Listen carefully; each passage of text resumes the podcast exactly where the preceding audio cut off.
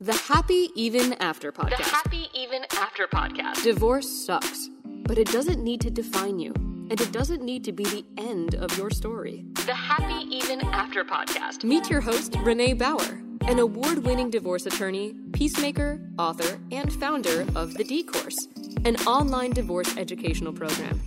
She's been doing this work for almost two decades, and she is passionate about helping all women make it out the other side. The Happy Even After podcast. Let's jump in. Hey guys, welcome to another episode. I am here today with Dr. Amanda Hanson, who is a clinical psychologist turned transformational life coach for women. Her brand, Revolutionizing Midlife, is about redefining and reclaiming what it means to be a woman who is 40 plus. She's a self proclaimed paradigm shifter, and her contagious approach is one of the limitless possibilities. Where most see roadblocks, she sees opportunities. So I am so pumped to have you. You were on a call that I was on a couple weeks ago, and your energy was just like flying through the screen. So I had to have you on here. So welcome. Thank you so much, Renee, for having me. I'm super happy to be here and talk all things midlife and this great, amazing perspective yes. of how we can see it as just opportunity after opportunity instead of closed door I see constant open windows everywhere we turn. I, you know, I love my 40s. So I'm 44, getting close to 45, and I love this decade. And I was at a coffee shop about a month ago and in line, and I heard a group of women who are all about my age complaining about their 40s. And it was like one thing after another. And I was like, oh my God, like, yeah, like weird things are happening to our bodies and stuff, but I love this decade. Like I've never felt better. So, what's your take on entering midlife? Well, my take on entering midlife is we've been given a really limited narrative. And so I think when there aren't other stories to attach to, we go for the one that is the only one that's ever been offered. And it says this if you are a woman who no longer looks youthful and who is no longer fertile, please step aside Mm. We are no longer as interested. And so women take this on, this identity, and start to over focus and over fixate on everything that is happening rather than the celebration of the fact yeah. we are still here. This amount of wisdom we have mm. curated and brought to this part of our lives. If we took all of that energy and we had, when we're standing in the coffee shop lines, conversations about what we've learned, the ways our hearts have expanded, the ways we continue to rise and keep going. If we had those conversations, can you imagine what women would be capable yeah. of? Yeah. So, what do you say to someone who says it's too late for me to get remarried, or too late to find love, or too late to change my career? What do you mm. say to that hmm. person? It is never too late. Again, that is, here's the idea for me is like, I'm going to be 75, whether or not I do the thing that lives within my heart, whether I follow that desire or passion. So I'd rather walk out my 50s, 60s, 70s doing something that lights my soul on fire because those days are long to not live in my dreams. And I think, I'll be honest with you, Renee, I think that is an excuse. I think it's a way to hide behind mm-hmm. our own expansion. So it's easier to say, oh, it's just too late. I've watched a mother, my mother, who I adore, who's in her mid 70s now, has been saying since she was probably in her late 30s, it's too late. Everything's mm. been too late. And guess what? She's still here and she's still sad that she never fully walked out her dreams. Mm. And I don't mm. want to live. I say to the women or or men for that matter, anyone listening, what will when you get to the end, when it's over, what will you regret not doing the most? Yeah. Yeah. I love that. What have you done personally that has kind of rocked your world or flipped it upside down and embraced as like, okay, here's my next thing? Absolutely. So, two major things for me. One is being married 25 years, got married when we were babies, didn't even really negotiate what the heck we wanted out of marriage. We didn't know. We were still trying to figure out who we were. Got married, and about two years ago, I'm 49 now. So at 47, it was a really serious come to the table and let's lay lay it all out and look at are we going to continue to choose each other? Mm. And if so, what do we each need?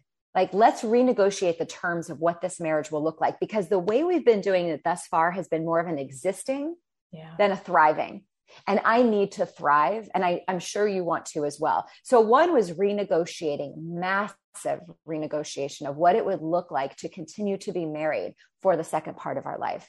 Yeah. So, that was one. And then the other was completely shutting down the business I was doing before, which was a private practice in psychology, and now running online groups because of COVID.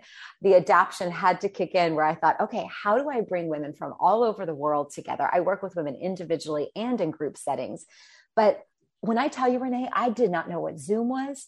Yeah. I did not know anything about anything technological. I now have my own podcast. I run 99.9% of my business online because I refused to believe it was too late, that I Mhm. couldn't figure this out. It's like when we want something bad enough, it's just one one step at a time, one decision every day that gets you a little bit closer. We don't have to know the end result. And the other thing I would say is if we wait until we feel fully ready, whether to have that conversation in the marriage, whether to start the business online, we will wait an entire lifetime. Yeah. We're Yeah. never ready and the fear never goes away. It's just a signal, I think, that we care. The fear is just like there because we care. I have a story about that because I have this desire and this urge to be a speaker. And yet I also have the fear of public speaking. And I recently, a couple weekends ago, went to North Carolina, spoke on stage at an event. And I'm telling you, the entire week leading up to that, I was like, oh, maybe the weather will cancel it. Maybe COVID will cancel it. I was looking for every reason for it to be canceled and it never did. And when I went on that stage for a moment, I was like terrified. And then I remembered why I was called to it. I'm like, this is why I wanted to do this. And it was like you push through that fear and you pay attention. Like there was a reason why you wanted to do something and you do it afraid anyway. You know, it's, it would have been so easy for me to say, I can't do this. I don't want to go. I'm, you know, there's COVID, there's snow. I don't want to do it. And I didn't allow myself to do that. And so I love that. And I love Mhm. like, okay, this is something new in my 40s that I will explore and I'm going to see what comes of it. It's not Oh. the end. Renee, I love that you follow this desire because I believe deeply that these desires are not put in our hearts or our souls or our bellies. They are not put there by accident. As humans, we all have our own very individual desires, and it's there as like our soul's calling, kind of saying, Yeah. pay attention. I'm in here because this is really a part of your identity that I want you to step into, that I want you to walk out. So I love that you listen to that part of, of your desire. So, is midlife a case of surviving, or is it a case of not just thriving, but where magic can actually happen? Well, that's like one of my taglines, right? Is midlife is where the magic happens. I know, I prepared. Ah, I love it. I really, really believe firmly it is where the magic happens because there's something that happens, and I'm not sure if you've experienced this yet, but there's something that happens the closer you inch to 50 that gives less bucks Yeah. for what other people think. Mhm. And not in a way that's harmful, not in a way that hurts other people, but in a way that says, I have lived so much life. And if I'm lucky, I've got this window over here of time. And I'm Yeah. not going to use my energy worrying about what other people will think. So instead, I will turn my eyes and fixate on my goals. Because here's the thing I remind myself of every day people will feel one of two ways about anything that we're doing, trying. We always think, oh gosh, what if I try something and I fail? What if people laugh at me? What if they do? Okay. And guess what? What if you come alive? What if you Mhm. find a part of you, you discover a part of you you didn't even know existed in this new discovery? But for me, it's always this reminder of we're all so fixated and busy in our own minds and our own lives, our own little relationships. Nobody gives really a crap about whether or Mhm. not you tried something and failed. Nobody's sitting around talking about like, did you see Susan try the thing and it just totally flopped? Like nobody's doing that. And if they are, shame on them. Because really what I hope is that every time a woman chooses herself and decides to begin again in midlife, my hope is that she lights the fire for every single woman watching and says, if that's possible for her, Yeah. that's permission for me to try too. Yeah, yeah. What about all of the women out there who have devoted their lives to raising their kids? And we know who they are. They've put everything about themselves on hold. They've put self care on hold. They've put nurturing friendships on hold. And now they find themselves in a place where the kids are off and they're off to college maybe or they don't need them as much and now they're lost. Where do they begin to mm. start to tap in to who they are and figure out who they are or who they want to be? Well i think it lives in this field of trying many different things until you find what lands for you. But when you're really not certain the litmus test that i always utilize with clients what i always walk women back to is tell me what you loved to do when you were eight nine ten years yeah. old what did you naturally gravitate towards? Because most likely something in there is probably still true for her and alive for her. Mm. So, how do we take that and either make it a great way that she invests in a hobby where she gets to meet other like minded individuals, or turn it into a business that she can pour her heart and soul into? And I would also say that it is essential for those of us who've been at home moms with the hardest job in the world. It is essential that we do find our own identity outside of just mothering, because I really firmly believe it's such a burden to our children to make our connection to them our sole existence for survival. Mm. It's really unfair to kids to feel that burden. I think they need to go out into the world and soar and become their own individuals who will, of course, always return to the nest, but less so if they feel a tight grip on them. And I see mm. moms do it. I see moms who smother their young children yeah. who don't want to come home from college because their whole existence is built in being the mother to those children. And that's a very slippery slope. Oh, I love that so much. It's such a different perspective because we tend to think as moms, if we're not doing it all, all of the time and showing up 100%, then we're failing our kids. And we're actually enabling them. Yeah. yeah. Yeah. We're actually enabling our kids and saying, I actually don't even trust that you can handle this. I don't mm. trust that you can figure out your own life. I've got to hover over you at all times. We're doing a massive disservice to our kids. Mm, I love that perspective. I hope everyone out there who's listening is really like, lets that seep in and they really take that to heart. So, you spoke about something at the call that I was on that you spoke at a few weeks ago about being a queen versus being a baby princess. And I loved it so much. I wrote it on a little post it note, which was like a little reminder as I'm figuring out how to lead in a way that I want to lead, how to be a boss. And that was a, a great little reminder for me. Can you talk about that and share that with all of my listeners?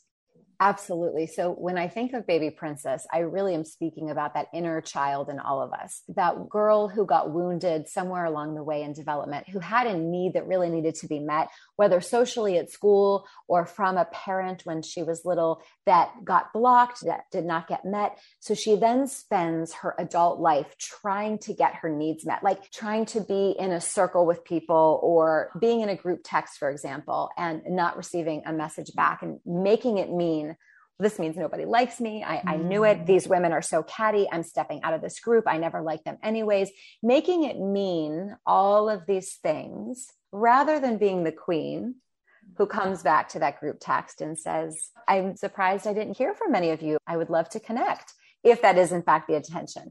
Or in a marriage, in a, relationship, for example, somebody saying something and us taking it and twisting what we heard and coming back very reactively. That's a baby princess. A queen stands strong, takes in what was just said to her, reflects back how she feels about it, and then asks for clarification, asks for a better way forward in this relationship.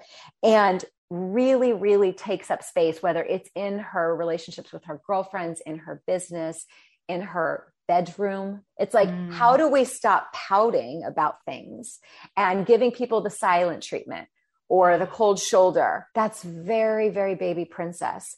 You know, I remember years where my husband would say something that would put me off in a way where I would go into this silent treatment for 12 to 24 hours. And rather than be who I am now, the queen who would say, you know, I want to circle back on what you said earlier. Mm. That really hurt because a queen owns all of her feelings. She's able yeah. to not dissolve into it and, and go into the corner and pout.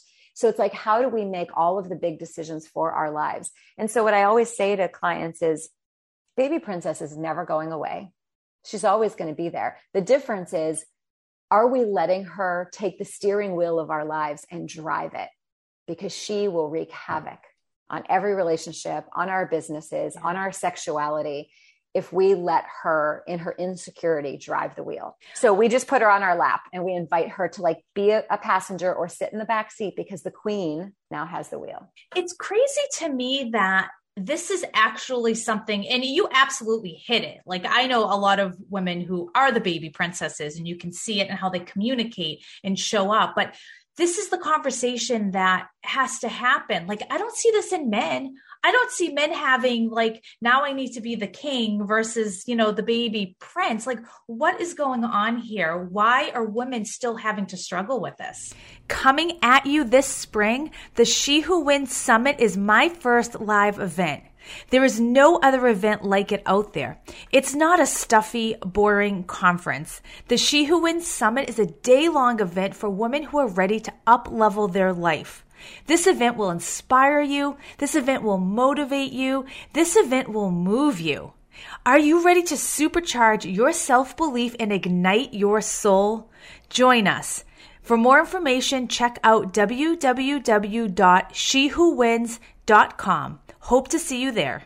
Well, I think for so long we have been having conversations in like the swampy, commiserating in the pain. And so we have been almost I hate to say this, but for lack of a better word, it's like conditioned for this lower energy, this lower vibration, yeah. cattiness, snarkiness, constantly bitching and complaining about the relationships we're in rather yeah. than the alternative. It's kind of like we've just decided, like, well, I guess this is just our lot in life. Yeah. I'm just, the chores are never done. The sex is terrible. Nobody ever helps out around the house. If I go back to work, I'm going to have to work that full time job and the job at home. It's like, or you can decide to be a queen mm. who says to the children, to the employer, to the relationship you're in, this is actually the truest way for me to be happy in this relationship is through X, Y, and Z. Tell me what you need and let's meet somewhere in the middle. That's what the queen does, recognizing that not everyone's needs will always be met. And I think for women, it's like we need to have, and I talk about this constantly, and my podcast is even like, it's time for different conversations. We need to start having conversations of what does it mean to elevate and be the queen. And if you walk as a queen in this world, you will trigger the heck out of so many women because we are still not used to seeing what it looks like.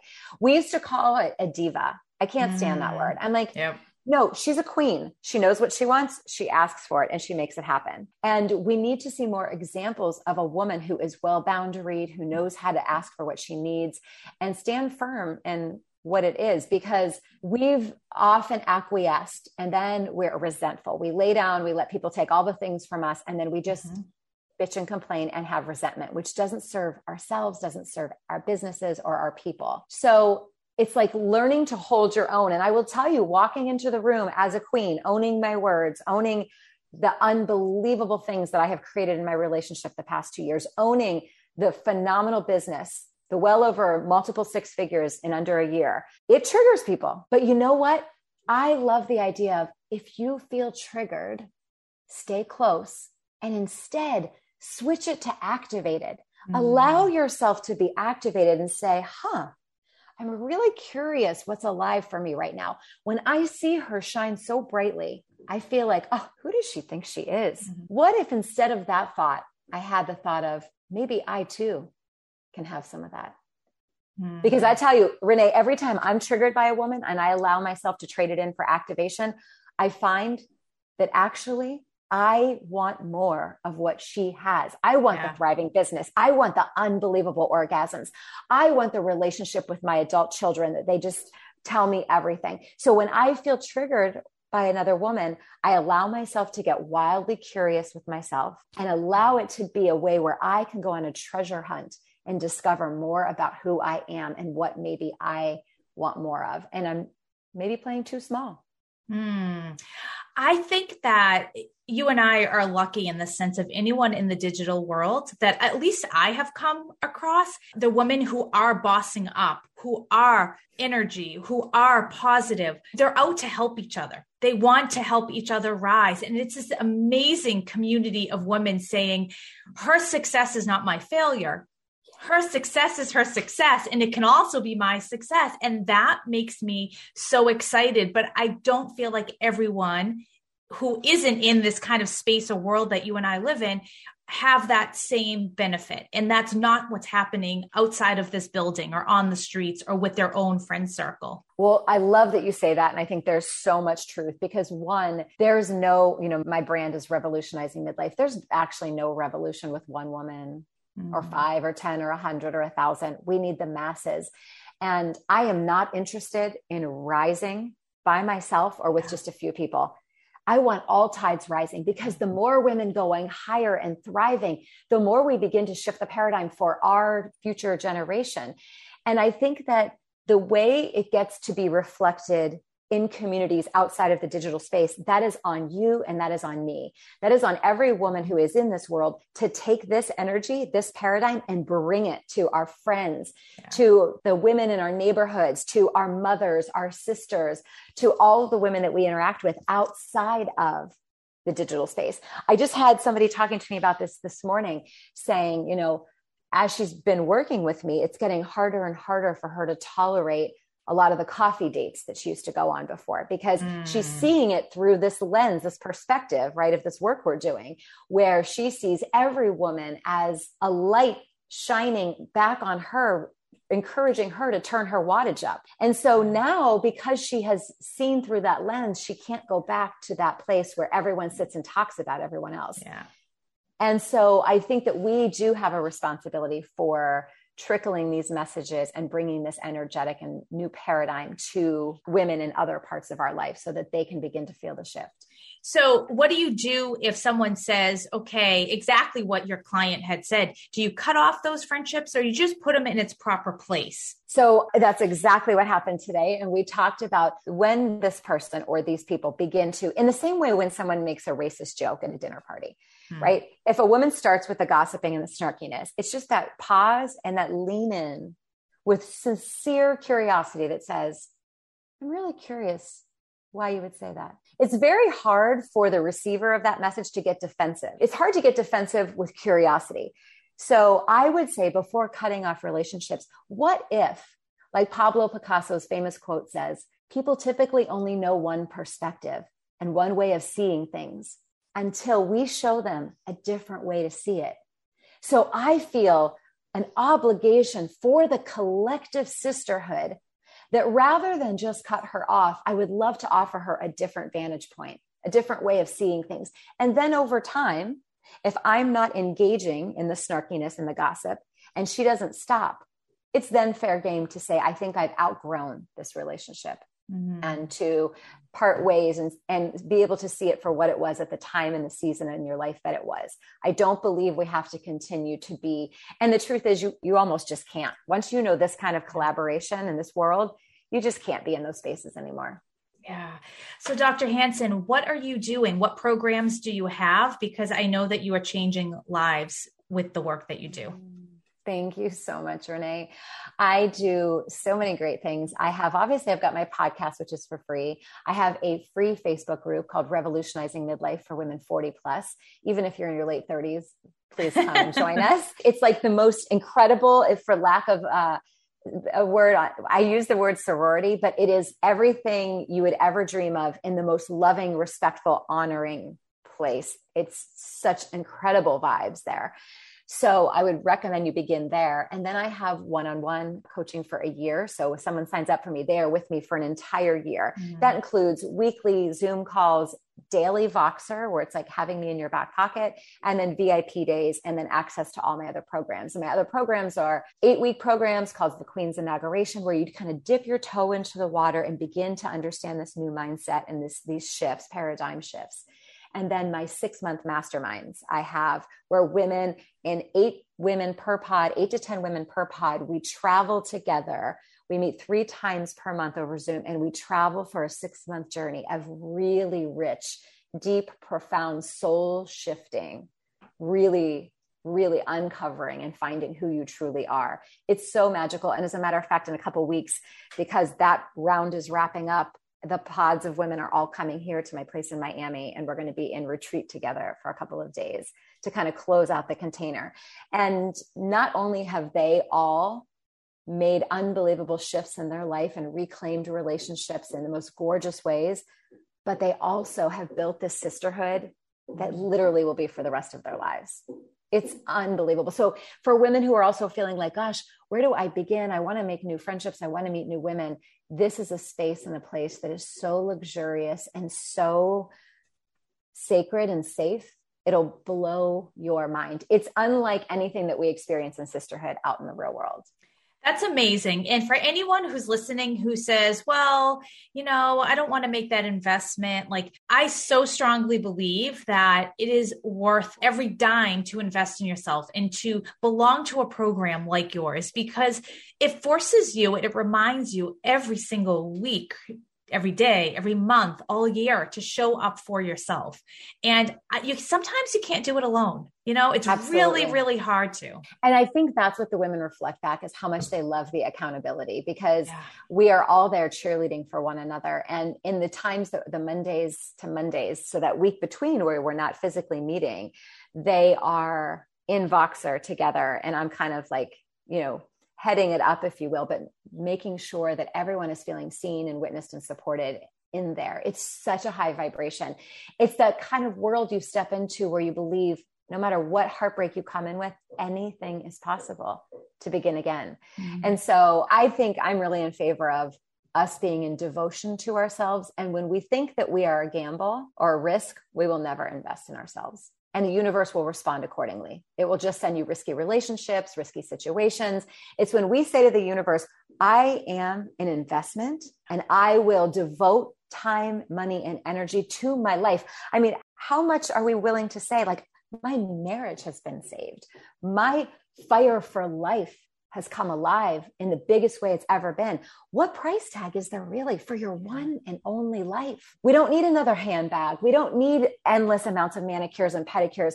I used to get all the manicures and pedicures, and I'm not against them whatsoever. I love the pleasure of them. I haven't had one in almost two years because the fire I feel for being alive has nothing to do with how my fingernails or toenails look. I just, I can't get enough of the energetic of this experience that this is where I want to be. Thinking about going to get a mani or pedi to me feels like extractive. Like I don't even have the time in my schedule to do something like that because it doesn't nourish me mm-hmm. in the mm. empty ways that I used to think it nourished me before. I think you bring up such a good point because we also live in a culture where and for anyone who does this like it's all personal choice but you see it all through social media. The botox and the fillers and the all of the things just the filters to make us look younger. And what you're saying is do what feels good but do what makes you feel alive not what makes not what surface. And, and I love also that. say yeah. And I'd also say be cautious to what you think makes you feel good. Mm. I think that we've been brainwashed that we feel better when we look a certain way. I respect every woman's choice. I personally have chosen not to color my hair, not to do Botox, because for me, it is a spiritual experience. Waking up every morning and looking at the woman in the mirror who is aging in front of me reminds me of what I am actually doing as a human being here with another day with air in my lungs. I will not betray myself of that experience. It is an honor to witness her every day in the mirror. And in the same way that men are given wide open permission to age and women are punished for being human and for looking tired or for looking their age, you know there's a deeper level of sickness that is being perpetuated in our culture when we are obsessed with youth only for a woman. And I just won't I personally won't have it. I find it terribly insulting. Mm, oh my God, I love that so much. How do we find you? How do we connect with you? Everyone should be following you on Instagram. You're so sweet, Renee. It's my brand is uh, you could revolutionizing midlife, but you'll find me at amandahanson.com, H A N S O N. And then on Instagram, on Facebook, it's revolutionizing midlife. And of course, I'll put all those links in the show notes. So, Dr. Hanson, final words on how all of us can revolutionize our midlife. Yes, with 1% just 1% shift every single day. So if you could start every day by looking in the mirror and we don't we don't have to know the end goal. We just start with 1% today and a couple of weeks maybe 1% more and eventually we get to like this whole new way of feeling about ourselves. So it starts with changing our cellular structure, our nervous systems. So the best place to begin is every morning to look at yourself in the mirror and say to yourself, I love you. You are so worthy. You are a goddamn miracle. That's it. Just start every morning and watch the, how that makes you feel differently, how you walk differently in the world, how you show up in the bed differently. Every morning, that devotion to self before we pick up our phone, before we do anything, it's us, eye contact in the mirror. Watch how it changes you in a cellular level. That's incredible. So I challenge everyone to try that. You are amazing. Your energy is coming through the screen today as well. I am just so honored that you shared your time and space with us. Thank you so much. Thank you for the privilege of being here, Renee. I deeply appreciate it. That's a wrap. Link up with us at MsReneeBauer.com. Remember to rate and review and share with anyone you think might find this episode helpful.